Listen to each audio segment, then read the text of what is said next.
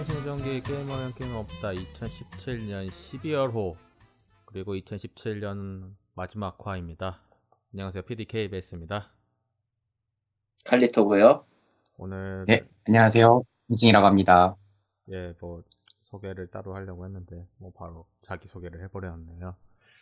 어, 아, 네, 뭐 일단은 넘어가죠 뭐. 그렇게 두리뭉실하게 오늘 2017년 마지막 화고 저희가 저번 화에서 올해를 정리하는 의미에서 저랑 칼리토님하고 이야기하면 좀 심심하지 않겠습니까? 그래서 음, 그나마 이제 팟캐스트를 했던 사람들 중에 추려가지고 그 중에서 이제 가장 저희 방송에서 출연하지 않은 사람을 꼽다 보니까 예전에 이제 용신의 프리토킹 라디오를 하셨던 용신군이 떠올라가지고 이번에 이렇게 초대를 음. 해서 같이 세 명이서 2017년도를 정리하는 2017년도 마지막 화 녹음을 하게 되었고요. 용신군은 팟캐스트 녹음을 간만에 하는 거죠? 이렇게. 아, 그렇죠. 네. 뭐 이제 올해 한 1월쯤 해서 팟캐스트를 제가 취업하면서 쉬었기 때문에 그렇죠. 어, 거의 만으로 1년 정도 오랜만에 녹음을 해보네요. 그리고 생각해보니까 제가 TBS님이랑 되게 오래 알고 지냈는데 한 번도 방송을 안 나왔더라고요. 그러니까 제가 용신군 방송 참여하는 게 훨씬 더 이득인 것 같아서 뭔가 왜냐면 저희 방송에서는 음. 맨날 우울하고 침울하고 그런 이야기만 맨날 했었는데 그래도 뭔가 즐겁게 뭔가 그런 이야기를 하기에는 제 방향하고 약간 다른 사람의 힘을 빌려는 게 좋을 것 같아서 그랬었던 거고요. 취직하면서 팟캐스트 하는 게 상당히 힘듭니다. 저도 솔직히 이 선택의 시기가 있었어요. 취직하면서 때려칠까라고 그 타이밍이 한 번 있었는데 어, 그 버스는 이미 지나갔죠. 3년 전에. 음흠. 그래서 아직, 음. 아직도 하고 있고. 아, 그런 어떤 의미에서는 용신군의 오늘 준비한 키워드가 상당히 기대되는 이유가 팟- 팟캐스트 시장을 떠난 지꽤 됐고, 그러면서 이제, 이제 취업인으로서의 초년생으로서의 올해를 맞이한 거잖아요. 2017년에 풀로. 그래서 어떤 의미로는 그 어떤 걸 갖고 왔을지 상당히 기대가 되고 있고요. 어, 칼리토니하고도 이제 이거 시작한 지 2년이 됐어요, 이제. 오래됐어요. 네. 솔직히 뭐 화수로는 그렇게 차이는 없는데 매달 한 녹음을 그래도 꾸준히 했으니까 녹음은 음, 안 올라간 건 있지만 녹음은 꾸준히 했습니다. 그렇죠. 어, 올해도 여러 가지 다사다난을 해왔고 원래 한국에 있었던 칼리토님 일본으로 가신 것도 있고 그래서 만약에 한국에 계셨다고 하면은 이, 이 녹음이 스카이프가 아니라 아마 어, 토요일 날 어디인가 녹음실에서 녹음을 하고 있었겠지만은 뭐 음, 물리적인 거리도 있고 하니까 어쩔 수 없이 다들 이제 스카이프로 해서 녹음을 오늘 진행 중에 있고요. 뭐 어차피 올해 한 해 마무리하는 화이다 보니까 뭐 근황이라던가 그런 거는 올해 마무리하는 의미에서 그때 하나둘씩 이야기를 하는 걸로 하겠고요. 각각의 올해에 대한 키워드를 하나를 가지고 쭉 한번 이야기하는 걸로 해서 각자 질문하는 식으로 하도록 하겠습니다. 처음 방송 출연하신 그러면 용신군부터 하도록 하죠. 아, 저부터요. 예, 올해의 키워드. 2017년은 음, 이거다. 짜장한 건 아니고 어떻게 보면은 제일 흔한 키워드인데 음, 뭐딱 올해를 꼬집어서 얘기한다기보단 제가 올해 느꼈던 것 중에 가장 많은 소식 중에 관심 가졌던 건 종합적으로 보면 한글화, 한글화가 아닌가. 한글화. 어, 네, 뭐 예를 들어서 콘솔 같은 경우에는 뭐 올해뿐만 아니라 그 전에도 계속 한글화 컨텐츠가 지속적으로 많이 나오기 시작하고 있었고, 그렇죠. 음, 닌텐도 스위치가 Wii U가 안 나와서 아, 한국에서 정식 발매를 안 할 거다라는 얘기가 많았음에도 결과적으로 한국에서 정식 발매를 하게 됐고 여러 가지 말이 많습니다만 솔직히 말해서 절대 안 나올 거라고 생각했었던 어, 모바일 게임 중에 하나인 페이트 그랜드 오더를 비롯해서 아, 중국- 하면 안 되는 게임이, 예. 중국산 게임이었던 소녀전선이나 붕괴 3 같은 게임들이 한글화하여 서비스하면서 어, 우리나라에 영향을 많이 끼쳐서 우리나라 게임보다 다른 나라 게임이 우리나라에 들어와서 음, 여러 가지로 많은 영향을 끼쳤던 한 해가 아니었나 싶습니다. 뭐 이거 관련된 주제는 저번 화에서도 좀 이야기했지만은 뭐 한 번 더 해보자면은 페이트 그랜드 오더 같은 경우는 안착을 했어요. 제 생각엔 그래요. 그쵸. 네. 문제는 이제 저도 하고 있지만은, 네, 전 하고 있습니다. 할 수밖에 없는 시점인 거는 뭐 다들 아실 거예요. 네, 뭐. 네. 나름 좀 잘 살리려고 노력은 하고 있어요. 음, 음. 딜라이트보다 낫다라는 이야기가 계속 나오고 있지만은 막상 제가 뭐 딜라이트 운영을 어떻게 하고 있는지에 대해서 모르니까 순수하게 느끼자면은 그럭저럭 하고 있어요. 나쁘지 않게. 어, 음, 근데 역시 비싸긴 비싸더라고요 가차가. 네, 그래서 제 지- 카드는 막 털리고 있고요. 아, 소녀전선하고 분계 3 같은 경우에 분계 3 같은 경우 열심히 광고를 하고 있어요. 심지어는 제가 저번 주 금요일 날 삼성역 갔는데 삼성역 그 계단 쪽 있잖아요. 그쪽에 영상 광고를 하고 있어요. 음, 붕괴 3가 뭐 페그오도 하고 있긴 한데 여하튼 그렇게 광고를 열심히 하고 있고 뭐 소녀전선은 뭐 안정기에 접어들었고 지금 구글 플레이에서 이제 올해 게임 해가지고 그 페이백 이벤트를 하고 있습니다. 아마 제가 이걸 열심히 편집해서 올라가기 전에 끝나 있을지 모르겠지만은 제가 알기로는 10만 원 이상 구매하면 만 원 정도 다시 페이백 주는 걸로 알고 있어요. 제한은 한 50만 원 정도. 그래서 총 5만 원을 페이백 받는 그런 이벤트를 지금 하고 있는데 그 게임 앱들 중에서 소녀전선이 꼽혔어요. 뭐 많은 게임들 중에서 하나긴 하지만은 그만큼 한국에서 큰 영향력을 끼치고 있는 여러 게임들 중에서 중국하고 일본 게임들이 계속 나오고 있고 내년에는 이제 카카오 게임에서 뭐 뱅드림인가 그런 뭐 이제 자세히는 음, 모르겠어요. 빵드림. 예. 예. 그 게임도 카카오에서 서비스를 할 예정이라고 하고 그 외에 이제 추가로 이제 준비를 하고 있다 이야기를 하고 있어요. 그러니까 여러 가지로 이제 한때는 이제 천안하다고 이야기했던 이렇게 평가가 그렇게 좋지 못했던 그런 게임들이 치고 올라오기 시작을 하고 있고 오히려 이제 정통 RPG 쪽은 이제 좀 시들시들하고 있는 거 아닌가. 물론 여전히 리니지가 열심히 돈을 벌고 있긴 하지만은 리니지는 어떻게 보면 이제 음. 아예 그냥 장르잖아요. 리니지란 한 장르.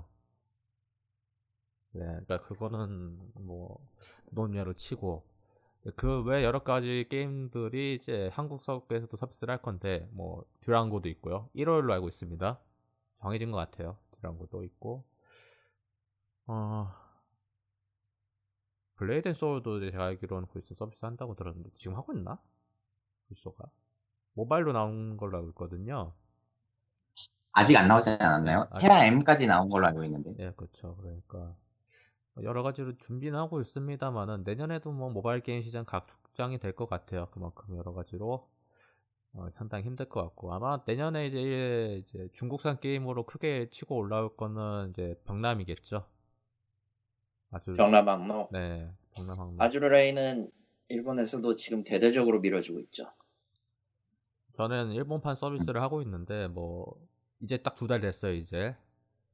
음흠. 제가 이 게임을 정말 좋아하는 이유는 딱 한 가지입니다. 무과금이 가능합니다. 음, 음, 이- 확실히 이야기할 수 있어요. 이거 무과금 가능한 게임입니다. 뭐 여러 가지로 과금을 하게 되는 이제 불편한 적인 불편한 게 하나가 있어요. 근데 그건 굳이 안 해도 될 정도로. 그러니까 그건 필요가 없다. 그러니까 이런 거죠. 뭐 예전에 카이토님 저랑 클로저스 리뷰했을 때 인벤토리를 과금한다는 그런 점에서 상당히 큰 불만을 이야기하셨잖아요. 아, 있었죠. 예. 그거 참 거지 같았어요.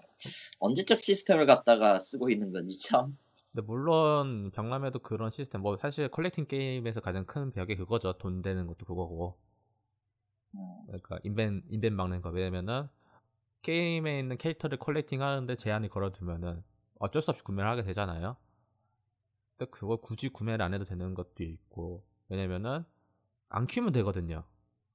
음. 다 굳이 그런 점에서 뭐 과금적인 요소가 상당히 높지 않아요.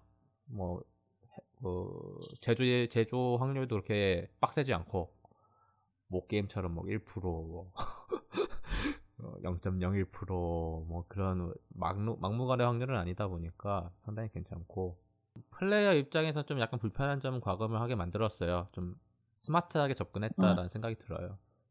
근데 소녀전선보다 나은 거는 스킨을 돈 주고 판다. 음, 그냥 팔아요. 근데 비싸긴 합니다. 좀 가격이 오르긴 했어요. 한정 스킨 같은 경우 이번에 이제 크리스마스라서 엔터프라이즈 스킨을 팔- 팔거든요. 제가 왜이 이야기를 하면은 가장 지금 현재 top tier 전함인데 가장 인기도 있고 800엔이에요. 800엔. 그러게. 네. 그런데 소녀전선은 나오면은 좋지만 안 나오면 20만 원을 투자하는 스킨이 있잖아요. 음, 예, 그걸 생각하면 싼 편이죠. 그러니까 뭐 그리고 굳이 구매 안 해도 돼요. 스킨은 솔직히 자기 만족이라는 생각이 더 크다 보니까 저도 문제는 그걸 긁지 않으면은 이제 불안해지는 그런 초조함 같은 게 있잖아요. 컬렉터들의 숙명 같은 거죠, 그건. 제가 그래서 페고를 시작하면 안 됐는데 망했죠? 네, 페고를 시작해버린 이상 뭐 돌아갈 길은 없고 일단 시작한 이상 끝은 봐야 되는 성격의 사람들에게는 추천하고 싶지 않은 게임이에요. 예. 하여튼 병나랑로 같은 경우는 나쁘지 않고요. 제가 생각해 한국 서비스들의 이런 그 XD 게임, XD 글로벌 뭉청해서 하는데 저는 굳이 스토리를 볼 생각이 없으신 분들이라면은 지금이라도 일본 서버 시작하는 것도 나쁘지 않다고 해요. 생각해요. 음, 음, 그러니까 언어의 압박만 느끼지 않는 사람이라면 할만한다는 거죠. 어, 언어의 압박이 아예 없는 사람은 그냥 일본 서버를 하시고요. 그냥 언어의 압박이 있다고 음. 해도 일본 서버를 하는 게 더 낫다고 저는 생각을 해요. 어, 왜요? 굳이 스토리 같은 건뭐 이렇게 심각하게 가는 건 아니고요. 그 솔직히 그건 찾아보면 되는 거고. 캐릭터 게임의 스토리를 논하는 것 자체가 의미가 있을까요? 네, 뭐 그런 것도 있고요. 컬렉팅이나 아니면 전투 같은 거나 그런 거를 아니면 이제 가차 뽑 가차의 뽑기 쾌감 솔직히 소녀전선이 시- 그 심각한 스토리를 담고 있긴 합니다만 누가 그런 걸 읽으려면 신경을 쓸까요? 뭐, 사실 소녀전선의 스토리가 그렇게까지 수준이 낮지 않다고 평가받긴 하는데, 그렇다고 해서 그 소녀전선의 스토리를 메인으로 즐기고 있는 사람은 뭐 적겠죠, 솔직히. 절대 비율로 따지면. 절대적인 이유로 심각하게 두진 않죠. 모두 다 캐릭터를 빨 뿐이지. 속물로, 속말로. 처음, 처음에 동기부여를 해주는 정도죠. 동기도 안 돼요, 솔직히 얘기하면. 음. 캐릭터 게임은 음. 캐릭터만 보는 것들이라 스토리엔 솔직히 의미가 없거든요. 뭔가 이제 좀 가속화, 좀 몰입할 수 있는 이제 양념으로도 볼 수 있긴 한데, 여하튼 병남 같은 경우는 뭐 잘 그런 게 조절이 돼 있어요. 그러니까 재미도 있고 뭔가 좀 그 소녀전선과는 다르게 사람을 막 푸시하는 느낌이 안 들어서 그 상당히 좋거든요. 왜냐면 복잡하지 않아요. 여러 가지. 그건 제가 저번 화에서 좀 이야기를 했으니까 넘어가겠고요.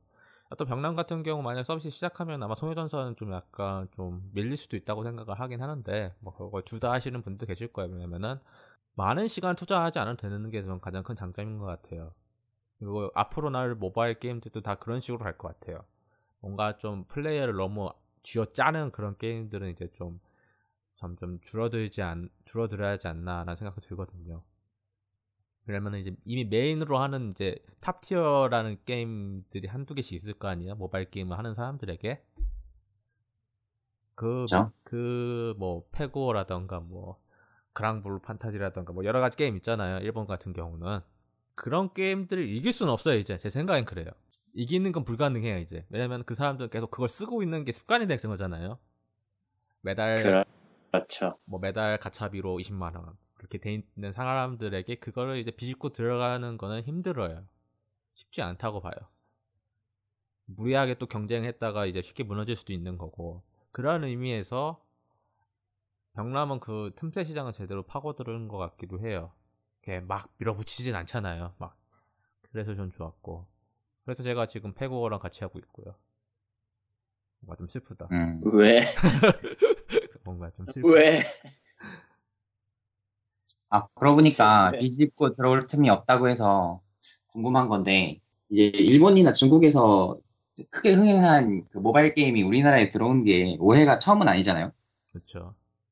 그리고 이제 페고나 소녀전선 같은 게 저는 약간 소위 말하는 모해 요소가 들어가거나 어, 덕질 하- 애니메이션 보고 이런 덕질하는 사람들의 타깃이 돼 있는 컨텐츠가 이제 한국 게임으로 나왔다라는 데에서도 좀 의미가 있다고 생각하는데 예를 들어 뭐 예전에 뭐 나왔던 게임으로 따지면 뭐 덕질 컨텐츠로 나왔던 아이돌 마스터가 이제 다음 모바게에서 나왔고 뭐 이제 러브라이브 같은 경우는 리- 모바일 게임도 나왔었고 이제 일본에서 어, 흥행했었던 뭐 몬스터 스트라이크라던가 이런 몇 가지 모바일 게임들이 나와서 이렇게 정착을 잘 했다라고 표현하기 어렵었어요. 제가 보기에. 그렇죠. 어, 그나마 제일 잘 된 거는 워낙 그 겅호에서 나왔었던 아 지금 갑자기 이름이 생각이 안 나네. 퍼즐 드래곤? 예, 예, 예, 맞아요. 퍼드. 퍼드는 뭐 워낙 core user가 있었으니까 지금은 좀 시들하긴 합니다만 퍼드 말고 좀 자리를 잡는 경우가 별로 없었는데 저는 그래서 페고가 나오기 전까지만 해도 넷마블이 페고를 서비스한다고 했을 때 아 이것도 아 이제 페이트 그랜드 오더 관련 애니메이션도 나오고 관련 컨텐츠 미디어가 많이 나올 거니까 아이마스나 러브라이브를 예전에 서비스했던 것처럼 그 기세 때 짧게 서비스를 해서 core user들한테 수익을 창출하고 얼마 안 있어서 서비스를 종료할 것이다. 물론 이 얼마 안 있어가 모바일 기준으로는 꽤 긴 기간이긴 한데 어, 저는 그렇게 솔직히 예상을 하고 있었거든요. 근데 지금 상황으로 보면은 그래도 더 오래는 할 것 같아요. 그래서 어, 칼리토님이나 KBS 형님이 생각하시기에는 페고가 과연 한국에서 얼마나 오래 서비스할 것 같나요? 넷마블이? 오래 갈 거예요. 저는 일, 음, 비슷하게 스토리까지는 다 보여줄 거 같긴 해요. 적어도 현재 나온 콘텐츠가 1.5까지 나왔으니까 거기까지는 목표로 잡고 갈 것 같긴 해요. 그 아마 음. 이제 딜라이트나 나스가 스토리를 발로 쓰든 혀로 쓰든 그 이유 상황인 거고. 솔직히 말하면은 제가 페고가 과연 엔딩을 쓸고 엔딩을 써버릴 것인가라는 생각 들거든요. 이게 과연 음. 끝이 날 것이냐 어느 순간 되면은 음, 약간의 농담이지만 페고가 엔딩이 나는 시점은 나스키노코와 타케, 타케우치 공이 협상을 한 시점이 아닐까. 완결을 아니요. 내고 싶다. 틀렸어요. 틀렸어요. 자본의 힘이 망할 뻔한. 적이 있었거든요. 응. 그러니까 스토리를 3장까지 열심히 짰지만 3장에서 3장에 있는 스토리가 납득이 안 되고 여러모로 유혹을 먹었는데 이후에 긴급하게 디렉터를 교체한 걸 알고 있어요. 네 맞아요. 음. 음. 3장 스토리는 그렇게 좋은 그리고 그 사람을 전 만났어요, 사실. 아그 작 만난 적이 어, 있어요. 예. 작가를 작가는 아니에요. 디렉터를 만나서 바뀐 거예요. 아. 내가 봤을 때는. 방식과 그 플레이 스타일과 기타 등등을 바꿔서 살아남은 거지. 안 그랬으면 페고는 일본 서버에서 번, 진작에 역사에서, 역사에서 끝났을걸요. 어, 지금도 유사 게임 음. 소리 듣고 있는 한국에 한국 같은 경우는 그, 그거 2년 전에 지난 게임을 이제 뭔가 최신 버전으로 해서 서비스하고 있는 거잖아요. 그래도 뭐 불- 그렇게. 그래도 불편하다고 생각하는 사람들도 있고 저도 그 중에 한 명이고 아, 사실 불편한 거 맞잖아. 뭐 그렇죠. 솔직히 인터페이스가 아주 아주 그래요. 뭐 이제 와서 그나마 개선된 버전을 하고 있는 한국 사람들이 불편하다고 느끼는데 저도 처음에 페고 나왔을 때 일본 앱스토어 버전으로 즐겨봤던 입장에서 참 그래 약간 너무 뭐라고 해야 될까 뭘까 oldbie틱한 얘기지만 그래 옛날엔 더 불편했어라는 생각을 했었거든요. 그, 아재죠. 예, 아재력. 뭐이 그런 그런. 마인드였죠. 예. 뭐 모바일 게임은 뭐 이 정도로 하고 콘솔 게임으로 넘어간다고 하면은 일단은 네. 한국 같은 경우는 아예 이제 플레이스테이션 쪽으로 아예 넘어갔고요. 엑스박스 쪽은 거의 힘을 못 쓰고 있고 내년에는 더 가속화가 될 것 같아요. 일단은 몬스터 음. 헌터가 플레이스테이션으로 드디어 나오니까 다시 평가가 아, 사야죠. 평가가 너무 좋아요. 저는 아직 안 샀는데 조만간 살 것 같아요. 플레이스테이션은 그것 때문에. 음. 정말 잘 나왔다고 얘기를 뭔가- 다 하고 있어서 그리고 이게 한국어화인 것도 상당히 중요해요. 아직은 아닌데, 네. 뭐, day one으로 하든지 뭘 하든지 하겠지만은, 개인적으로는 day one까지 갈 수 있을지는 잘 모르겠어. day one 긴급 해- 했을 때 망가지는 건 수도 없이 봐가지고, 그런 실수 안 해야 될 것 같거든요, 앞으로는. 뭐 물론 뭐 보우건을 난사해가지고 기관총을 처음 난사해서 앞에 있는 몬스터를 개떡으로 만드는 건 좀 약간 황당하긴 했었는데 뭐 아 그거 제한 있어요. 제한이 있다고. 그러니까 네, 라이트 보우건의 탄종이 두 개가 있는데 특수 탄종이 네. 하나가 그 봤던 하나가 그 영상에서도 봤던 machine gun 타입이고 다른 하나는 이제 그 저격형으로 한 발 타입이 있어요. 어, 그래가지고 음. 그거는 기본 다른 탄 써야지 채워지는 거고 공격을 맞춰야지 채워지는 거라 음흠. 아예 무한으로 쓸 수는 없더라고. 모았다가 한꺼번에 쳐가지고 뭐 그런 새로운 쾌감이라고 해야 하나 솔직히 제 몬스터 헌터에 대한 그건 매우 느리면서 단타 싸움 있잖아요 왜냐면 제가 대검주여가지고 그냥 한 대 맞추고 튀고 한 대 맞추고 튀고 혼자서 할때 정말 외로웠던 그런 싸움들이 반복돼서 솔직히 그것 때문에 때려친 거거든요. 느려가지고. 아. 근데 이번 같은 경우는 그 전혀 그런 요소가 거의 안 보여서. 그리고 하- 엑스박스로도 나오긴 해요 몬스터 헌터가. 사실 많은 부분에서 바꾸려고 노력은 많이 했어요. 예 근데 몬스터 헌터 엑스박스로 나오긴 하는데 할 사람이 없는 거죠. 한국어도 한국어도 지금 플레이스테이션만 잡혀 있고 뭐 그쵸, 영어로 하면. 예, 영어로 하면 되긴 하는데 싫어요. 싫어요. 힘들어요. 저- 어 그래서 아, 플레이스테이션을 살 것 같고 솔직히 말하면은 내년에도 이제 플레이스테이션의 해가 될 것 같긴 해요. 특별한 일이 없는 이상. 그래서 뭐 음, 대신 좀 저도 네. 예, 개인적으로는 저기에 좀 의문을 갖는 게 분명히 플레이스테이션 게임이 나오는 거는 좋거든요. 나오는 건 좋은데 네. 그게 어디까지나 수에 따른 거지 질에 따른 문제에서는 좀 다른 거라서 음, 솔직히 이번에도 뭐 이런저런 것들이 많이 나오긴 했습니다만은 그렇게 딱히 훌륭했던 건 없었더란 말이죠 또. 뭐 머스트 플레이 정도 수준은 아닌 게 좀 약간 한두 가지 한두 가지씩 애매한 게 좀 많이 있었죠.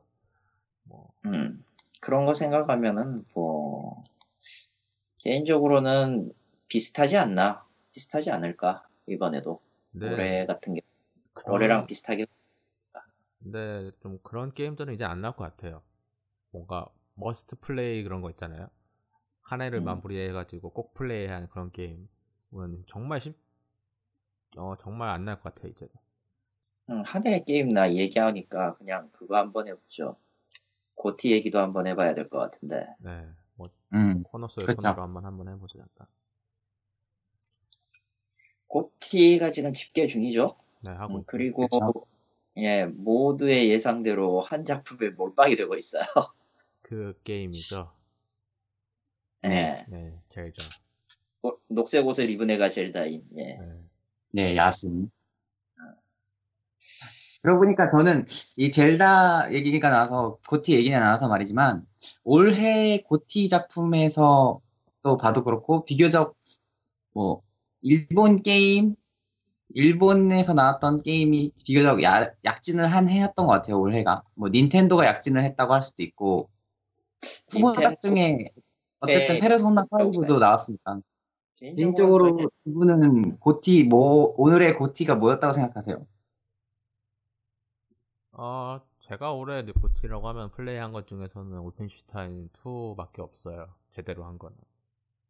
모바일 음. 게임, 그러니까 모바일 게임은 뭐 게임을 했다고 하기보다는 취미 생활이라고 생각을 해요. 게임을 하는 게 아니라 취미 생활. 어, 네. 예, 그냥 박스 까는 거죠. 그런 거고. 진짜 게임 한 저런. 거는 그냥 주제없이 울펜슈타인 2가 솔직히 올해 게임을 많이 안 해가지고 그래서 그런 걸 수도 있긴 한데. 울펜 2 저도 올해 별로네요 확실히 게임이. 음. 많이 하는 건 사실이긴 한데 개인적으로 고티를 준다면은 저는 오토마타 쪽에 걸려요. 니 오토마타. 젤다야. 음, 아, 젤다야. 뭐 그게 너무 많이 입증됐기도 하니까 내가 굳이 그걸 얘기할 필요는 없을 거고 게다가 그걸 말하기엔 너무 오래 왔어 그러면은 다른 걸 선택을 해야 되는데 개인적으로는 저는 멸망의 스토리를 좋아합니다 그것 때문인 것도 있고요 어. 에, 개인적으로 이번 니어 시리즈는 오토마타가 처음인데 잘 만들었어요. 그거 시리즈물을 다 제외하더라도 음. 음, 잘 만들었다고 생각은 해요. 그 정도인 것 같고 사실 호라이즌 제로던도 안 한 건 아니거든. 네. 근데 이거는 뭔가 항상 2%가 부족해요. 그러니까 그래픽만으로 다들 좋아들 하시는데 게임은 그래픽이 전부가 아니잖아요. 생각을 해보면. 그렇죠. 그래서 실제로 해봤을 때 느낌은 예, 주인공이 여성인 파크라이일 뿐이에요. 제 기준에서는. 음, 몬스터 헌터에 참고가 된다는 건 몬스터의 디자인 정도고 실제로는 부위 파괴 같은 건 신경 쓸 필요 없이 그냥 암살만 하면 되거든요. 그것도 난이도 쉬운 모드로 들어가면은 일격에 죽일 수 있기 때문에 어떤 놈이건 썬더버드건 나발이건 그냥 조져버릴 수가 있어서 그러니까 적당히 어려운 난이도로 하면은 그럼 어떤 느낌을 받을 수 있을지 모르겠는데 그렇게 하기에는 게임 플레이 시간이 너무 길어지고 저 같은 저같이 이제 일랑 일과 게임을 양립할 수밖에 없는 현재 상황으로서 좀 힘들죠. 그렇다고 쉽게 하면은 이거는 그냥 맵 open world 맵을 돌면서 플레이하는 그냥 일종의 단순한 게임이 되어버려요.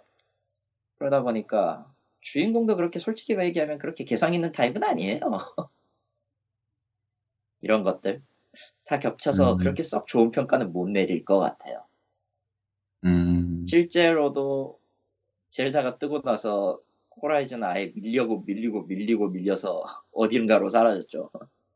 솔직히 젤다를 빼버리면은 이제 2위 경쟁이 누가 되느냐에 대한 초점을 맞추는 게 더 재밌을 것 같긴 한데 그건 음. 그거고 그렇군요. 개인적으로 그래요. 예.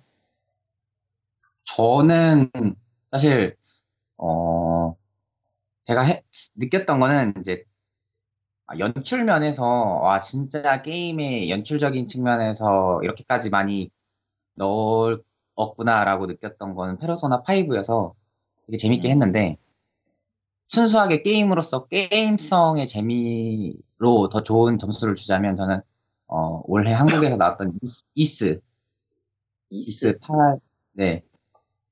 음. 이거 일본에서는 올해 안 나왔나요? 제가 이게 일본 정식 발매 시점이 언제인지 몰라서 우리나라에서 제가 플레이한 걸 기준으로 하다 보니까 어, 기억이 안 나는데 이 음.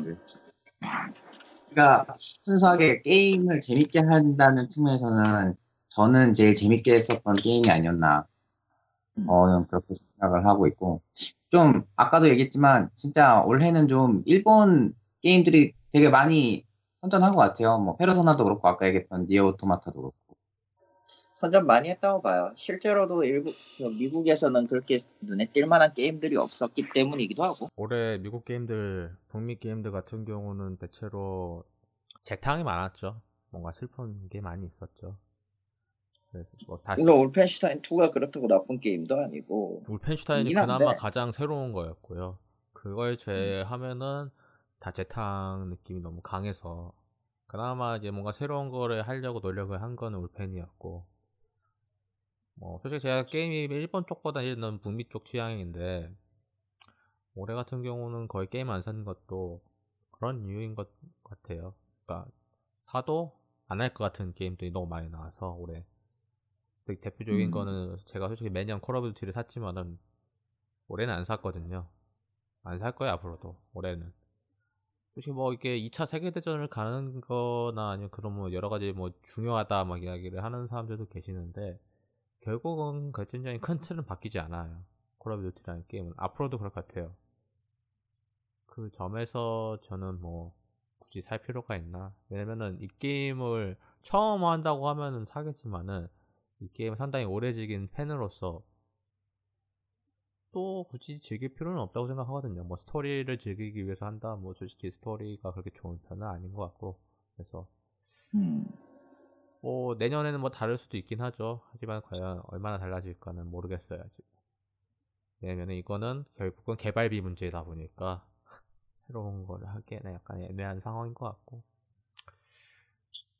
어 이제 어, 용신구는 이번에 이제 한국어화 그러니까 한글화 이야기를 쭉 한번 해서 이야기를 했고요. 뭐 일본 게임 같은 경우는 앞으로는 계속 한국어화를 계속 지원할 것 같긴 해요. 뭐 여력이 된다면요. 어 여러 그쵸. 그 플레이스테이션 같은 경우는 꾸준히 할 수밖에 없는 게 그- 좀이라도 개발비를 뽑으려고 하면은 최대한 많이 팔려야 하는 거다 보니까 솔직히 얘기하면은 네. 한국어화는 비용이 드는 일이라 그 비용의 리스크는 질생 지지 않은 이상은 할 생각이 없 하, 하는 것도 사실은 도박이긴 해요. 그것도 상당히 돈이 많이 들어가는 일이거든. 뭐 그렇긴 하지만은 그것도 하지 않으면은 오히려 더 손해인 상황인 것 같아요 제 생각으로는 이제 그러니까 음. 그 정도로 뭐 예.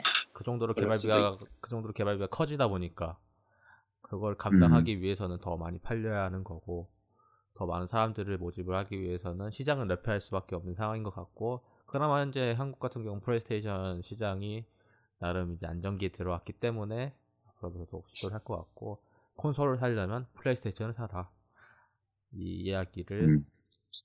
3년 동안 한 것 같긴 한데 여하튼 그렇습니다. 아, 하긴 근데 확실히 어떻게 보면 일본 게임이 좀 예전에 뭐 갈라파고스다 뭐다 해서 비교적 자기 색깔이 명확하고 자국 내 시장 소비가 강했는데 이제 규모의 경제 차원에서 그 자신들이 만드는 컨텐츠를 좀 더 하나라도 더 많이 팔아서 규모의 경- 경제를 차리자라고 생각했을 때 일본 기준으로 아 우리나라 컨텐츠 그래도 잘 사용해주고 즐기는 나라가 어디 거냐 하면 동아시아권이잖아요. 네. 뭐 대만, 한국, 뭐, 이- 뭐 중국도 좀 들어가고. 그러니까 이제 비교적 이 동아시아권에서의 언어 현지화가 열심히 하는 것 같아요. 뭐 돈이 엄청 된다 이런 느낌보단 굳이 말하자면 뭐랄까 메인 장사는 어쨌든 아직도 일본에서 하지만 뭐 좀 보너스라고 해야 되나? 보너스 게임? 약간 그런 의미도 좀 있지 않나? 저는 그냥 그런 요즘 들어 한글화 하는 게임이 사실 저는 메이저 게임이 하는 건 그렇게 대단하다고 생각 안 하는데 뭐 좀 이상한 게임들도 많이 했거든요. 뭐 학전도시 애스터리스크라고 light novel 원작의 애니메이션화까지 한 전도시. 이상한 작품이 있는데 게임이 상- 완전 쿠소 게임이에요. 여기서 혹시 듣고 호기심 가지지 않으셨으면 좋겠어요. 애니메이션도 재미없지만 게임도 재미없는데 이런 게임도 어쨌든 한글화를 하고 있고 뭐 걸즈앤 판처 같은 거 내년에 이제 발매할 건데 게임도 뭐 으- 은근히 이런 소위 말하는 마니아 게임들도 굉장히 한글화를 많이 하는 거 보면서 아 이게 일본 내에서만 팔면 규모의 경제에서 좀 입맛이 아, 아쉬우니까 제가 보기에는 친 일본 컨텐츠화 되어 있는 언어권에 열심히 뭐라 해야 되냐 파이를 늘리기 위한 노력이 아닌가 네, 뭐 음, 그런 것도. 그런 것도 있지만은 애초에 일본 자체 내에 있는 플레이스테이션 그 퍼지는 게 플레이스테이션 3랑 비교하면 그렇게 많지 않는 수도 있다는 생각도 들어요. 음. 왜냐면 그 모바일 게임 시장이 커지는 속도를 본다고 하면은 오히려 콘솔을 사서 게임을 하는 것보다는 모바일로 하는 게 더 많을 수도 있다고 저는 생각을 하거든요. 뭐 그거는 뭐 제가 자세하게 통계를 봐야지만 알 수 있긴 하지만은 뭐제 개인적인 생각인 거고요. 뭐 이렇게 해서 뭐 용신 군의 키워드 정리를 해봤고 뭐 카이토님 키워드 올해 정리하는 키워드 올해는 딱히 기록을 남길 만한 게 없네요. 왜냐면은 뭐 개인적인 생활도 있긴 했는데 이직 아니에요 이직? 아니야. 올해 키워드가 이직이 되면 어떡해. 큰일 나. 아 그러니까 한국에서 일본으로 간 거는 어떻게 보면 이직인 건 맞잖아요. 이직은 이직이죠. 네. 근데 그건 그거고 올해 내 키워드라 전 마이크로 트랜잭션을 꼽을래요? 음 소액 결제라고 불리는 놈이죠. 흔히 말하는. 그렇죠. 올해 이제 마지막 화두의 장을 연 그게 훌륭하고 위대하신 이돌이 배틀프런트를 꺼내들면서 모든 문제의 원흉을 만들어 버렸는데 사실 터트린 건 EA지만 그 전부터 쌓여왔던 건 있었거든요. microtransaction에 대한 내용은. 이게 계속 이제 모래성 쌓인 것처럼 모래성 쌓인 거 이제 조금 조금씩 깨작깨작 가져, 모래 가져가다가 터진 거죠. 거기 아. 꽂혀 있는 나뭇가지가 쓰러진 거죠. 이제 유저는 유저대로 왜 full price 게임에 또 추가로 돈을 내야 되면서 화를 내고 기업은 음. 기업대로 이렇게 안 하면 우리가 뒤져요 하면서 할 수밖에 없는 상황을 역설하고 어느 쪽에서부터 이걸 고쳐야 될지가 알 수 없는 화두인데 어쨌든 터지고야 말았죠. 이거는 어떻게 보면은 예, 예견된 사태이다 보니까 음. 예. 근데 이 문제는 뭐 단, 단순히 당장 끝날 것도 아니고 앞으로도 여러 번의 충돌을 겪은 뒤에 해결책이 나오는 그런 일이라서 아마 뭐 이제 시작했으니까 주- 지켜는 보자라는 식으로 결정할 수 있을 것 같아요. 근데 이게 모바일 게임하고 콘솔 게임하고 다른 게 모바일 게임 같은 경우는 그에 대한 유동성을 쉽게 발휘할 수 있는 구조란 말이에요. 에헤. 뭐 예를 들어서 이미 그 확률이라는 게 잡혀져 있고 그 확률을 늘리던가 아니면 그 구매하는 거에 대한 횟수를 줄여버리던가 그러니까 뭐 예를 들어 음. 40, 한 번에 40개를 돌리는 걸 30으로 줄이던가 뭐 그런 식으로 그러니까 뭔가 좀 애초에 그렇게 짜져 있잖아요 그런 구조 자체가 예. 근데 콘솔 같은 경우는 그 구조를 쉽게 바꾸는 게 어려운 것 같아요 제 생각에는 구조 자체가 그렇게 되기가 힘들죠. 네, 그러니까 하나의 시스템을 이렇게 만드는 상태에서 시장에 내놨을 때 이거를 쉽게 바꿀 수 있는 상황이 아닌 것 같아요, 제 생각에는. 대표적인 게뭐 배틀프론트도 그렇긴 한데 왜냐면 배틀프론트가 지금 가차 시스템을 내려버렸잖아요. 음. 지금 그에 대한 그래. 피해는 플레이어들에게 또 고스란히 전가가 되고 있어요. 왜냐면은 가차 시스템이 없으니까 그거를 이제 시간을 태워서 막 포인트를 모아가지고 가차를 까야 한단 말이에요. 그러니까 그런 게 좀 유동성 있게 뭔가 생각을 해서 접근을 해야 하는 건데 너무 아니랑 대응 아닌가. 그런데 그렇게 대응하는 데가 한 군두 군데가 아니라서 아마 이거는 전무후무한 일이에요. 왜냐면은 이제까지 다들 목숨을 목숨이라고 하긴 좀 그렇고 회사에 오늘 목숨을 걸고 뭐 목숨은 맞겠네 그렇게 따지면 네. 회사에 목숨을 걸고 이제 수익을 위해서 이런저런 궁리를 했는데 결국 그 궁리가 자기들 발을 잡게 됐으니 이걸 어떻게 설득시키느냐에 대한 문제인데 뭐 설득할 수 있는 문제는 아닌 것 같아요. 아니요 결국은 설득을 할 수밖에 없을 거예요. 왜냐면은 그렇게 돼서 사라지는 쪽이 더 사라질 확률이 더 높거든요. 아, 저는 카이토니와 생각이 약간 다른 게 설득이 아니라요. 속인다고 생각을 해요. 아 속인다. 예. 아, 속이는 것도 설득의 방법이긴 해. 음, 근데 그걸 어떻게 하- 들키지 않냐, 질 나쁜 들, 거지만. 들키지 예. 않냐, 들키지 않냐는 문제라고 생각을 하고 조삼모사죠. 음, 네, 그 지금 왜냐면은 서로에 대해 입장 차이를 줄여가지고 뭔가 협상을 하는 뭔가 정치적인 뭔가 해피한 결과를 하, 하기 할 정도로 시장이 여유로운 상황이 아니에요.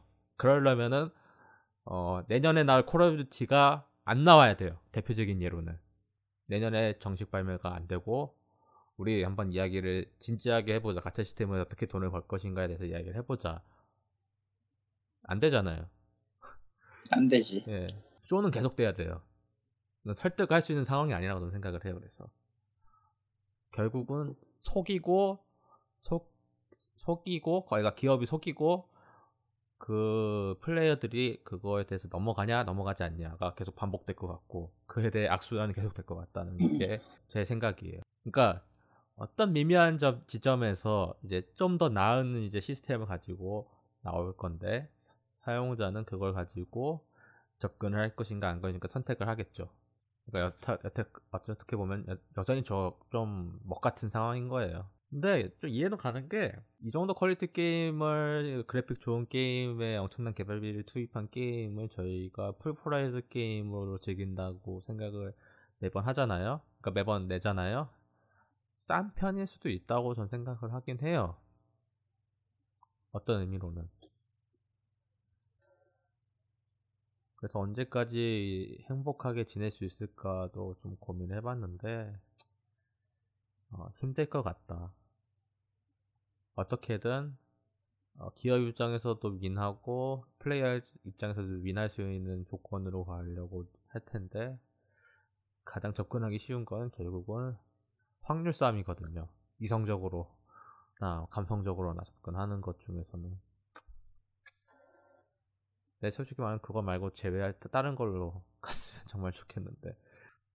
사실 어, 업체가 많은 다른 것도 많이 시도했잖아요. 시즌 패스라던가. 대표적인 게 시즌 패스죠. 추가 DLC.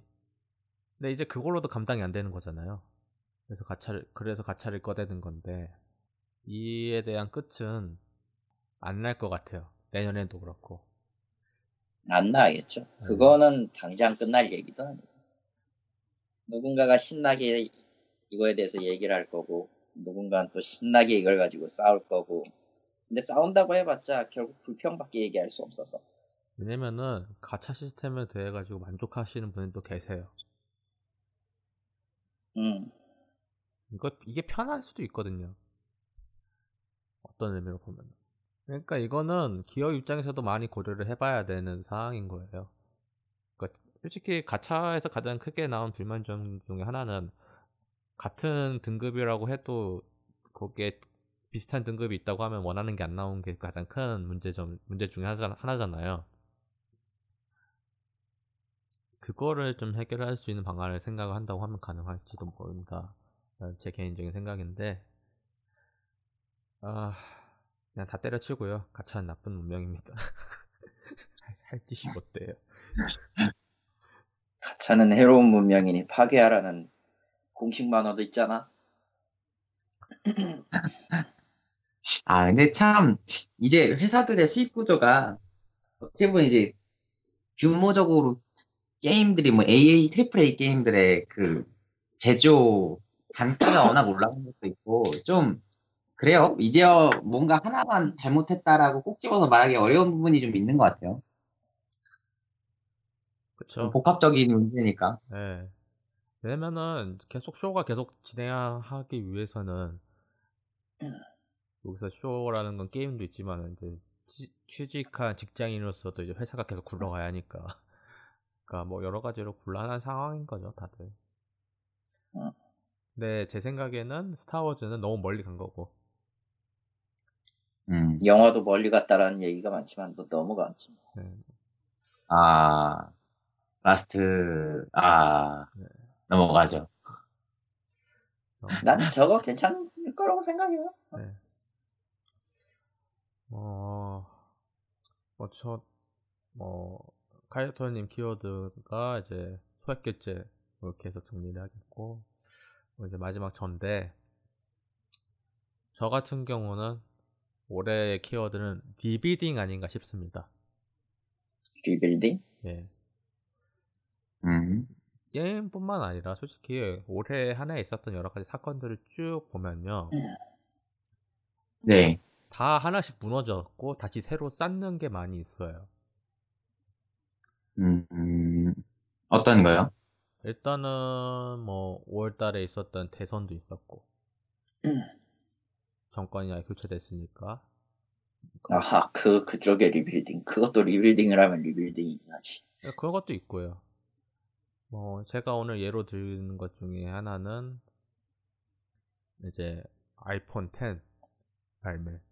뭐 어떻게 보면 디빌딩 수준이라고 저는 생각을 해요. 제가 이제 아이폰을 사용한 지 이제 10년이 넘었어요. 음흠.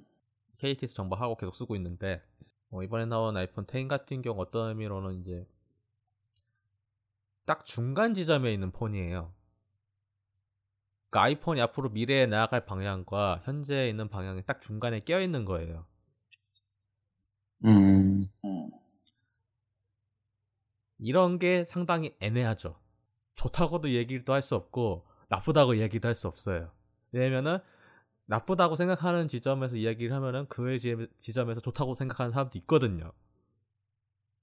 반대인 거예요. 그러니까 어- 제가 좋다고 생각하는 점을 상대방이 나쁘다고 생각할 수 있고 제가 나쁘다고 생각하는 거를 상대가 좋다고 생각할 수 있는 그런 시- 지점에 있는 device가 아이폰 10이라고 생각을 하거든요. 뭐, 그건 정말로 개인차가 있는 물건이니까. 예. 근데 호불호, 네. 그러니까. 그러니까 이런 게임 그러니까 이런 게 올 한 해에 한두 개가 아니에요. 아이폰 10도 이렇고 막간에 방금 이야기하셨던 스타워즈 라스트 제다이도 어떤 의미로 그런 거라고 저는 봐요. 리빌딩. 근데 올 한 해에는 참 그런 사건들이 정말 많았어요. 제가 따로 정리를 하지는 않았는데 게- 제가 이걸 하기로 결심을 먹고 이 키워드에 대해서 곰곰이 생각해 본 결과 떠오른 결과. 거는 이 단어밖에 생각이 안 나더라고요. 과거의 것이 무너지고 새로운 거를 세우기 위해서는 중간 다리가 필요한데 예전같이 뭔가 과감하게 과거 것을 부정하고 새로운 걸로 밀어갈 수, 밀 수 있는 그런 상황은 아닌 것 같아요. 앞으로도 그럴 것 같고. 음, 대표적인 거는 어떻게 보면은 뭐, 뭐, 여러 가지가 있지만은 아이폰도 이야기를 했고 제가 뭐 올해 정권 교체도 있었고 지금 솔직히 말하면 정부가 교체가 됐지만은 아직도 뭔가 제대로 돌아가지 않는 그런 것들이 몇 번 이제 불, 그, 안 된다는 점이 약간 한두 개씩 나오고 있잖아요. 뭐 그렇죠. 대통령이 바뀌었다고 뭐, 해가지고 하루아침에 대한민국 정부가 자, 현, 그걸 지지했던 사람들을 원하는 방향으로 가지 않을 거란 말이에요. 그거는 솔직히 다 알고 있어요. 하지만 많은 사람들은 그걸 원하고 있죠. 근데 그렇게 하면 안 돼요. 또, 그- 또 그래요. 왜냐면은 그렇게 했던 저- 이전 정부가 그렇게 했으니까. 서서히 사람들 설득시키면서 서서히 바뀌어가야 하는 거고. 그런 의미에서 뭐 잘하고 있어요. 이번 정권은. 콜 오브 듀티도 마찬가지예요. 콜 오브 듀티 2차 세계대전을 넘어갔지만은 결, 결론적으로는 여러 가지 새로운 걸 넣으면서 앞으로 이렇게 콜 오브 듀티를 바꿀 것이라고 천, 천천히 바꾸는 것도 있고 스타워즈 배틀프론트 2도 어떻게 보면 리비딩 과정에서 이거는 리비딩 과정에 실패일 수도 있어요. 왜냐면 은 전작 같은 경우는 DLC로 팔았거든요. 음, 음. 뭐 가차를 돌리거나 그런 건 없었고 뭐 추가 DLC라던 그런 것도 돈을 주고 샀어야 했는데 그런 거를 이제 무료 콘텐츠로 선언을 함으로써 가차를 도입한 건데 그건 실패를 한 거죠. 어떤 의미로는 새로운 거를 시도하고 변화를 시도를 한 한 해가 되지 않았나 2017년은 하지만은 실패가 더 많이 있는 한 해일 수도 있어요. 그거는 아마 내년에 2018년도에 이제 진행하면서 돌이켜 보면 어떻게 생, 도, 변했는지에 대해 변해, 어, 돌이켜서 생각을 해봐야 할 문제인 것 같긴 하지만 쉬운, 쉬운 문제는 아니에요. 음. 하루아침에 뭔가 바꿀 수 있다라고 생각하시는 분들도 많이 계시는데 저는 이제는 그거는 안 될 것 같아요. 힘들고 뭐 어떻게 하겠어. 욕은 할 수 있다고 생각합니다. 음, 욕은 해도 돼요. 잘못된 건 욕은- 욕해야지. 그러고 보면 약간 rebuilding의 입장에서 보면 어떻게 보면 rebuilding이라는 것 자체가 게임이나 약간 컨텐츠 입장에서는 시리즈물인 거잖아요. 그렇죠. 자, 주로 어쨌든 구, 과거가 있기 때문에 rebuilding을 할 필요성이 있는 거니까. 그렇게 생각해 보면 전반적으로도 어, 게임 업계도 대부분 매너리즘에 빠진 컨텐츠를 어떻게 다시 리빌딩 할 것이냐가 메인 테마였던 것 같아요. KBS님 말씀대로 뭐, 뭐, 평가가 좀 미묘한 어쌔신 크리드 오리진도 어떻게 보면 rebuilding의 목적이 어- 어느 정도 있었던 게임이었고, 콜 오브 듀티도 그렇고, 뭐 용신군이 이야기했던 것처럼 이제 소녀전선도 어떻게 보면 rebuilding일 수도 있어요. 패고나 왜냐면은 기존에 시장이 없었던 이제 새로운 요소들이 들어가면서 앱스토어에 있던 앱스토어의 구글 플레이 마켓의 점유율을 아예 교체를 해버렸잖아요. 그러니까 음. 뭐 여러 가지 의미로 이제 신선한 새로운 충격을 주면서 이제 변화해 가는 과정인 거죠. 저는 이게 더 긍정적이라고 생각을 해요. 바뀌는 과정이니까. 언제까지 저희가 같은 것만 하면서 살 수 있는 건 아니잖아요. 뭐 그건 사실이죠. 그래서 이제 어떻게 보면 올해 한 해는 긍정적으로 많이 바뀐 한 해가 되는 것 같고 내년에는 또 어떻게 될지 모르겠어요. 내년에도 이제 사실 요즘 게임의 신규 정보라는 것 자체가 전무하잖아요. 나오는 시점은 뭐 E3 돼서야 이제 나오고 그렇다 보니까 좀 힘든 상황인데 내년에 이제 더 이제 가속화되면서 더 나은 방향으로 갔으면 좋겠어. 이렇게 해서 제 키워드는 이렇게 짧게 정리하고요. 왜냐면 앞에서 좀 이야기를 많이 하면서 좀 정리가 된 게 있어가지고 굳이 더 길게 이야기할 필요는 없는 것 같고요. 아, 어, 약 올해 살짝 이제 마무리하면서 올해 약간 아쉬웠던 점이나 반성할 것들을 좀 한두 개씩 이야기를 한번 하죠.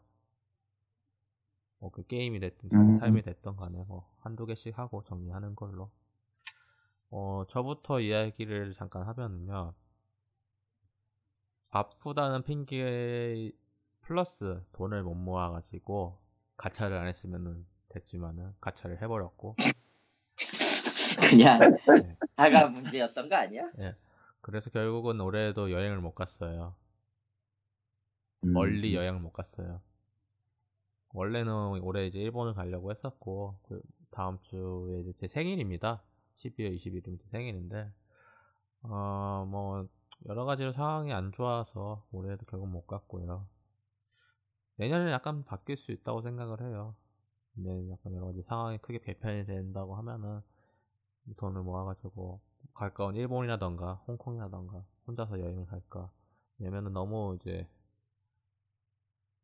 저 스스로도 이제 좀 변화가 필요하다고 생각을 하거든요. 저- 그래서 여행만큼 그런 그게 중요, 여행만큼 그 변화에 대한 그- 그 시점을 잡을 수 있는 게 없더라고요. 그래서 고려 중에 있고 팟캐스터를 하는 입장에서 반성을 하면은 올해 많이 안 했어요. 횟수도 많이 줄었고 근데 이게 딱 제 한계인 것 같아요. 그 이상 할 수는 없을 것 같다라는 생각도 들고 뭐 뭐든 무리는 안 하는 게 제일 좋은 거니까. 뭐 우물파는 게이머들 리뷰가 제가 대학교 때 시작을 해서 이제 직장 생활하면서 하고 있는 팟캐스트인데 뭐 그때랑은 다르게 뭐 제가 하루 종일 자료 조사하면서 컴퓨터 앞에서 방송 편집하면서 할 수 있는 상황이 아닌 것 같아요. 그래서 딱 이 정도가 제 한계인 것 같고 이걸 유지하는 것만으로도 상당히 벅찬 상황이에요. 뭐 반- 솔직히 뭐 뭐 팟빵 사태도 있었죠. 아 그건 참. 거지 같은 일이었어요. 네. 네. 솔직히 뭐 많은 사람들 굉장히 실망스럽네요. 예, 많은 사람들한테 잊혀진 팟빵 사태인데 좀 신기한 거는 좀 있어요. 구독자 수가 늘었어요. 어, 팟빵 사태 이후에 이제 사운드 클라우드로 옮겨갔거든요. 구독자 수가 늘었어요. 좀 음, 음. 이상하긴 한데 여하튼 원래 제가 그때 이야기했을 때는 뭐 팟빵으로도 올리겠다 이야기를 했었는데 솔직히 제가 팟캐스트에 집중을 하지 않다 보니까 솔직히 사운드 클라우드에 올리고 땡 쳐버리다 보니까 안 올라가게 되더라고요. 뭐 그에 대해서는 뭐 반성을 하고 있고 네, 앞으로도 올릴 것인가에 대해서 또 고민 중에 있어요. 뭐 네, 팟캐스트를 하는 입장에서 솔직히 취미 영역에서 이제 더 이상 벗어나지 않는다라는 그 결심을 올 한해 제대로 잡은 것 같아요. 더 일을 크게 벌리거나 그럴 것 같지는 않으니까 한 가지 소원이 있어요. 저보다 더 나은 방송이 있을 거라고 보고 그런 방송도 더 잘 됐으면 좋겠습니다. 어 근데 있잖아. 네. 게임 관련으로는 이쪽이나 내가 하는 POG나 딱히 딱히 그 이상으로 나올 것 같지는 않거든. 솔직히 얘기하면 아니 뭐 다른 것도 있어요. 뭐 제가 안 들어서 그렇지. 나도 안 듣는데 네. 안 듣는 건 안 듣는 거고 뭐 솔직히 안 다, 듣는 건안다 유튜브로 뭐. 넘어가긴 했죠. 유튜브가. 음. 예. 관심이 없어요. 솔직히 얘기해서 남이 뭘 하든 뭘 하든 그런 거는 신경 안 쓰고 우리는 우리 우리 하던 대로만 하면 돼요. 그건 누가 듣느냐는 솔직히 그 사람들이 정하는 거지 우리가 정하는 게 아니거든. 뭐 그것도 있지만요. 그러니까 그걸 그런 소원으로 빌어봤자 뭐 들을 사람들은 다시 듣는다고요. 그런 것도 있지만요. 그, 제 생각엔 그것도 있어요. 애초에 팟캐스트라는 그 플랫폼 자체가 이제 침체기가 아닌가. 음, 그건 아닐 것 같기도 하고 솔직히 얘기하면은 침체기라고 따지면은 그런 거죠. 이걸로 수익을 벌 방법을 찾지 못했다. 사실 거의 대부분의 것들은 수익하고 연관이 되거든요. 이 수익을 어떻게 하지 않으면은 힘든데 유튜브는 그걸 어느 정도 해소해 줬기 때문에 옮겨간 것 같고 워락선이가 유튜브도 요즘 만만치 않더라고요. 아 유튜브는 지금 들어가기엔 너무 늦었죠. 아, 그런 거에 아니라요. 시점이 늦은 게 아니라, 컨텐츠를 만들어도, 그걸 이제 사람들이 복사해가는 그런 얌체족이 있잖아요. 페이스북 광고 그쵸. 해가지고, 그- 것, 예, 그런 것도 있지만은, 그, 옐로우 프래그인가? 아, 맞아요. 한동안 엄청 소란스러웠죠. 예, 지금도 심각한 걸 내고 있어요. 네. 그것 때문에. 정리가 아직 안 된 것 같아요. 예, 그래서 뭐 간단하게 이야기하면요, 그거는 이제 그 세우면은 어, 수익을 못 낸다고 합니다. 음. 그래서 솔직히 제가 동영상 서비스를 한번 해보려고 했었어요. 근데 그거 하면은 저 일을 못 해요. 누군가의 생활을 포기해야 되죠. 이거는 딱히 좋은 방법이라고는 할 수는 없어요. 네, 뭐 제 솔직히.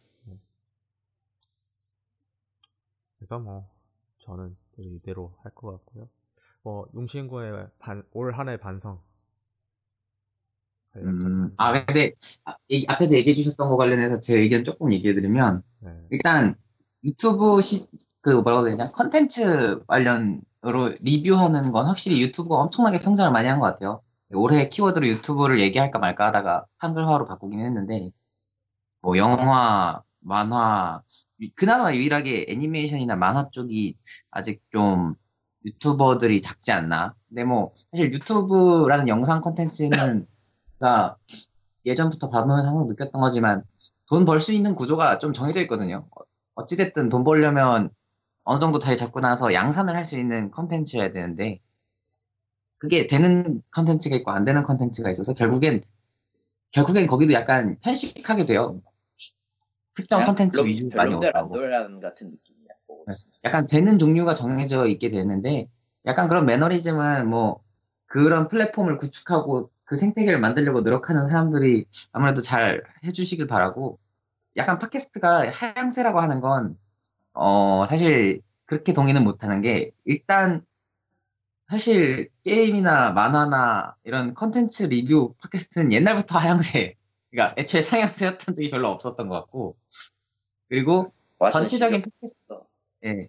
그리고 오히려 전체적인 팟캐스트 풀은 그 작년에 그 국정농단 사태 이후로 이- 올해 정부가 바- 바뀌면서 오히려 이쪽 관련 성향의 목소리가 커져서 오히려 팟캐스트 전체 시장은 훨씬 커졌거든요. 팟빵이 규모가 엄청 커졌어요. 그래서 뭐, 팟빵 제외하고서 팟캐스트 자체의 규모도 굉장히 커졌기 때문에 팟캐스트 시장 자체는 좀 커진 것 같아요. 뭐 대신 이제 결국 그분들은 또 듣는 걸 듣는 거니까 이게 이제 저희까지 저희 같은 게임이나 만화 관련 팟캐스트까지 영향이 잘 안 미치는 건 뭐 그것도 어떻게 보면 한계고 팟캐스트 시장이 좀 그런 한계가 있었던 거는 그런 부분이. 그 비슷한 시기로 올해 트럼프가 트위터를 엄청나게 자기 개인 방송국으로 애용했는데 그거와 상관없이 대한민국에서 트위터가 SNS 트래픽 활용도로서 한 번 1위를 한 적이 있었거든요. 뭐 이게 다시 1위가 유지는 안 됐었는데 그 이후로 트위터의 사용량이 꾸준하게 인스타와 페이스북과 함께 오르락내리락하는 어떻게 보면 명실상부한 3대 SNS로서의 지위를 갖추게 됐다라는 평가를 받고 있는데 그것도 얘기가 정부가 바뀐 영향이 있다고 하더라고요. 트위터가. 근데 그런 걸 보면 2017년이 굉장히 저는 작년의 정권, 저- 작년 정권 관련 논란과 정권 올해 겨- 교체까지 합쳐서 굉장히 변화가 많이 일어났던 시기가 아니었나. 그리고 저 개인적으로도 취직이란 걸 하고 제가 그동안 했었던 팟캐스트를 그만두면서 여러 가지 변화를 많이 겪었는데 아시, 뭐 좋았던 점은 일단 제가 돈을 버니까 마인드가 달라졌다고 해야 되나? 좀, 좀 더 제가 좋아서 하는 것에 대해 좀 더 당당해질 수 있었던 한 해였던 것 같아요. 옛날에는 그저 오로지 돈을 쓰기만 하는 식충으로서 내 돈 한 푼이라도 더 아껴서 그걸로 덕질을 하는 느낌이었으면 이제는 내가 버는 어떻게 보면 인풋이 있는 상태에서의 아웃풋을 고려하는 거니까 뭐 저는 일단 KBS님이 못 갔던 일본 여행도 올해 갔었고 또 갈 예정입니다. 참고로 올해. 그게 아 중요하죠. 30일 날 가서 후유 코미를 갈 거예요. 후유 일본 코미케를. 부유코미. 예, 어쩌면 아 음. 할비 헬스님도 뵐 수 있으면 인사드리면 좋겠네요. 그러니까 난 거니까. 그리고- 난 다른, 다른 이유가 있어서 가긴 갈 건데 단순히 아, 취미의 아직까지. 영역은 아니에요. 참고로 말하면 아니. 취미의 영역은 아니고 아는 놈이 거기에서 외제를 업무차. 때문에. 네. 아무튼 그래서 인사드릴 수 있으면 그냥 얼굴이라도 뵈면 좋을 것 같아요. 근데 그러니까 저는 좀 그래서 어, 좀 뭐랄까 마치 제가 만화나 영화나 게임에서 본 것 같은 어, 오타쿠의 뭐냐 스테레오 타입 같은 나날을 보내지 않았나 막 일본에서 직접 해외 직구도 좀 많이 해보고 일본 여행도 많이 가보고 뭔가 영화 같은 거라든지 애니메이션이라든지를 제 돈으로 구매해서 즐기는 횟수도 많아졌고 좀 그래서 되게 즐거웠는데 한편으로 돌아보니까 영화도 그렇고 전부 다 컨텐츠를 소비하기만 하고 그걸 제가 좀 정리를 하지 못했던 것 같아요. 옛날에 팟캐스트가 있다 보니까 알아서 좀 정리가 잘 됐는데 좀 리뷰라던가 누군가랑 이렇게 얘기하면서 제가 즐겼던 컨텐츠에 대해서 생각해보고 곱씹는 시간이 부족했던 것 같아서 어, 좀 반성하게 된다. 너무 소비형 덕질만 많이 한 게 아닌가. 근데요, 네, 네. 근데요, 생상년 덕질이라는 건 솔직히 얘기해서 존재할 수가 없어요. 뭐 이제 이름 뭔가 제가 뭔지 잘 모르겠더라고요. 올해 하긴 엄청 많이 한 것 같은데. 근데 솔직히 그러려면은 그냥 여유가 필요한데 쉽지 않습니다. 여유 갖고 있는 것도.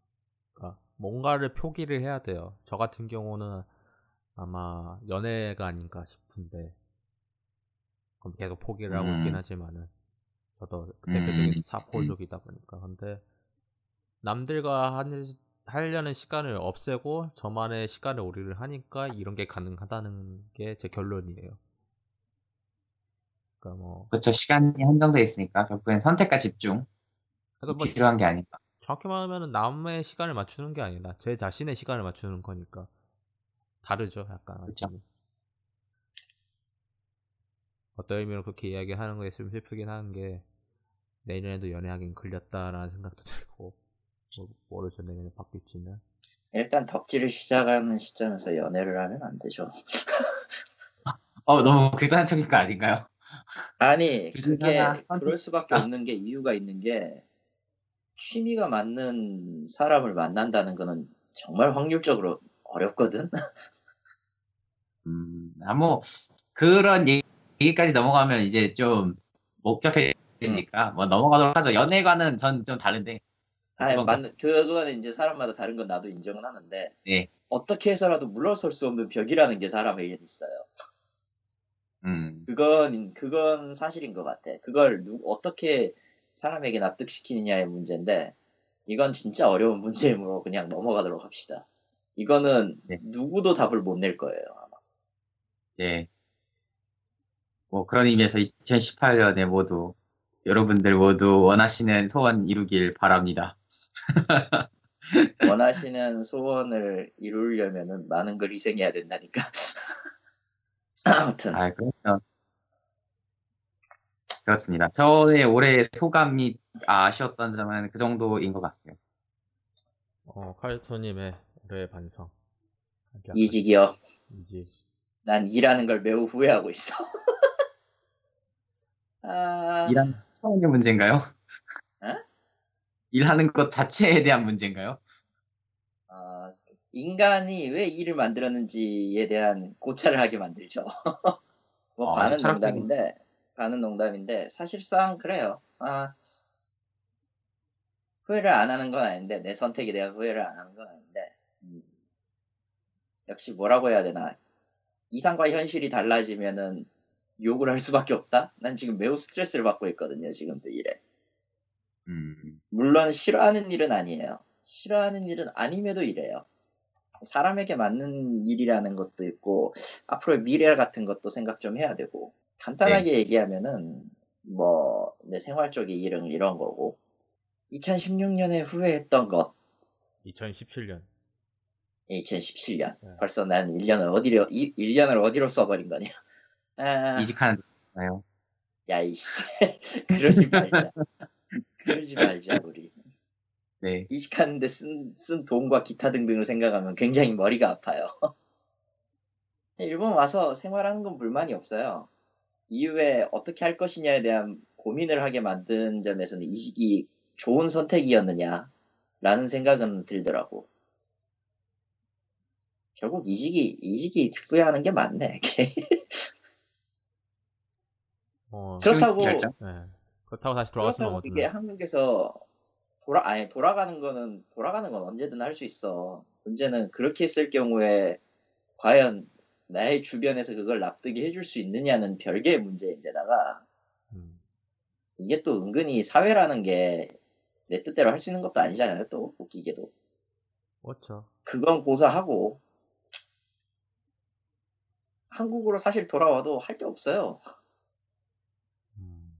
그게 가장 큰 문제인 것 같아. 똑같은 일 하시는 거잖아요. 네, 똑같은 뭐- 일을 하긴 하는데 네. 역시 그 뭐라고 해야 되나 바다 사람, 사람들이라는 게 사람이라는 게 그거를 내가 무언가를 했습니다라고 받아들이는 거를 솔직히 그 사람이 했던 거에서 한 몇 프로만 깎아서 받고 싶어 하는 게 있어요. 사람을 쓰는 건 돈이거든. 뭐, 좋든 싫든. 그러다 보니까 돈의 기준대로 사람을 판단하면 어떻게든 깎고 싶어 하는 게 인간의 본성이라 아마 지금 가, 지금 돌아가면은 난 아마 여기서 또 월급이 깎이겠죠. 예. 그럴 거예요. 이런 고민, 이런저런 고민들. 음. 그럴 수밖에 없는 거죠. 그래서 그러니까 우리 모두 이직은 나쁩니다. 일을 하면 안 돼요, 사람은. 로또를 제가 이번 주도 샀는데 망했어요. 아, 네. 답은 비트코인이다. 가자! 왜, 왜이 미친놈아. 잠깐만. 그 얘기 왜 안. 나오나 했더니 오늘 올해 가장 핵심적인 키워드 중에 하나가 비트코인이죠. 여러분 비트코인 하세요. 아니야, 아니야. 이제 하면 안 돼. 이제 하면 안 돼. 이미 늦었어. 님들의 컴퓨터를 희생하고 없앨 각오로 뭔가를 이제부터 돌린다고 하더라도 수익은 안 나와. 전기세가 더 아니죠. 많이 나올 뿐이지. 굴리긴 채굴은 끝났고 이제는 투기의 비트코인 아니겠어요? 다들 그러고 보니까 채굴량은 다 맥스가 됐나? 아니요 아직 채굴량 다 안 빠졌는데 지금 60%인가 70%인가 비트코인 기준으로 다 채굴이 돼서 어마어마하게 그 효율이 안 좋아요. 지금 그 말대로라면은 이제 남은 30%는 정말 missing link로 놔둬도 상관없겠다는 얘기구나. 이제 그거는 이제 중국 대- 중국 대륙 어느 타클라마칸 사막에 있- 타클라마칸 사막 지하 2층에 타클라 있는 호마겠지, 씨발. 아무튼 타클라마칸 사막 있어요. 쳐보세요 여러분. 타클라마칸이라는 사막은 있습니다 여러분들. 아 타클라 호마만 있는 줄 알았더니 마칸도 있구나. 네, 아무튼 그 사막 어딘가 지하 1층에 있는 어, 수천 대의 서버 컴퓨터들이 채굴하고 있을 거예요. 저희는 못해요. 뭔 지금 모르니. 이제 그냥 자본자들밖에 못 캐는 구조죠. 뭐 이제 효율이 워낙 안 좋으니까. 아니, 원래 원래 모든 자본은요 자본 외에는 아무도 못 해요. 무슨 소리 하는 거야 지금? 아니, 아무튼 아 비트코인은 솔직히 실패, 실패했어요. 이렇게 투기가 됐으면 안 됐는데 적당한 수준에서 만들잖아 결국. 뭐 적당한 게 어딨어요, 어쨌든.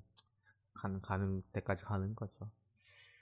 에휴, 뭐, 그렇습니다. 그래서 각자 뭐, 올 한해 쭉 정리를 해봤어요. 2018년 1월호는 진짜 게임 리뷰를 할 생각인데, 주랑고를 해볼까. 또 고통받는 길을 선택하고 있네 저. 매, 이미 패그로 받으셨는데 뭐 매년 솔직히 뭐 설날 때 게임 리뷰를 하긴 했었잖아요. 기회가 음. 짧든 간에 그래서 클로저스를 또 했었고 하니까 아마 그때 정도 듀랑고가 나오면 아마 듀랑고 이야기를 하기 위해서 저는 아마 하고 있을 것 같아요.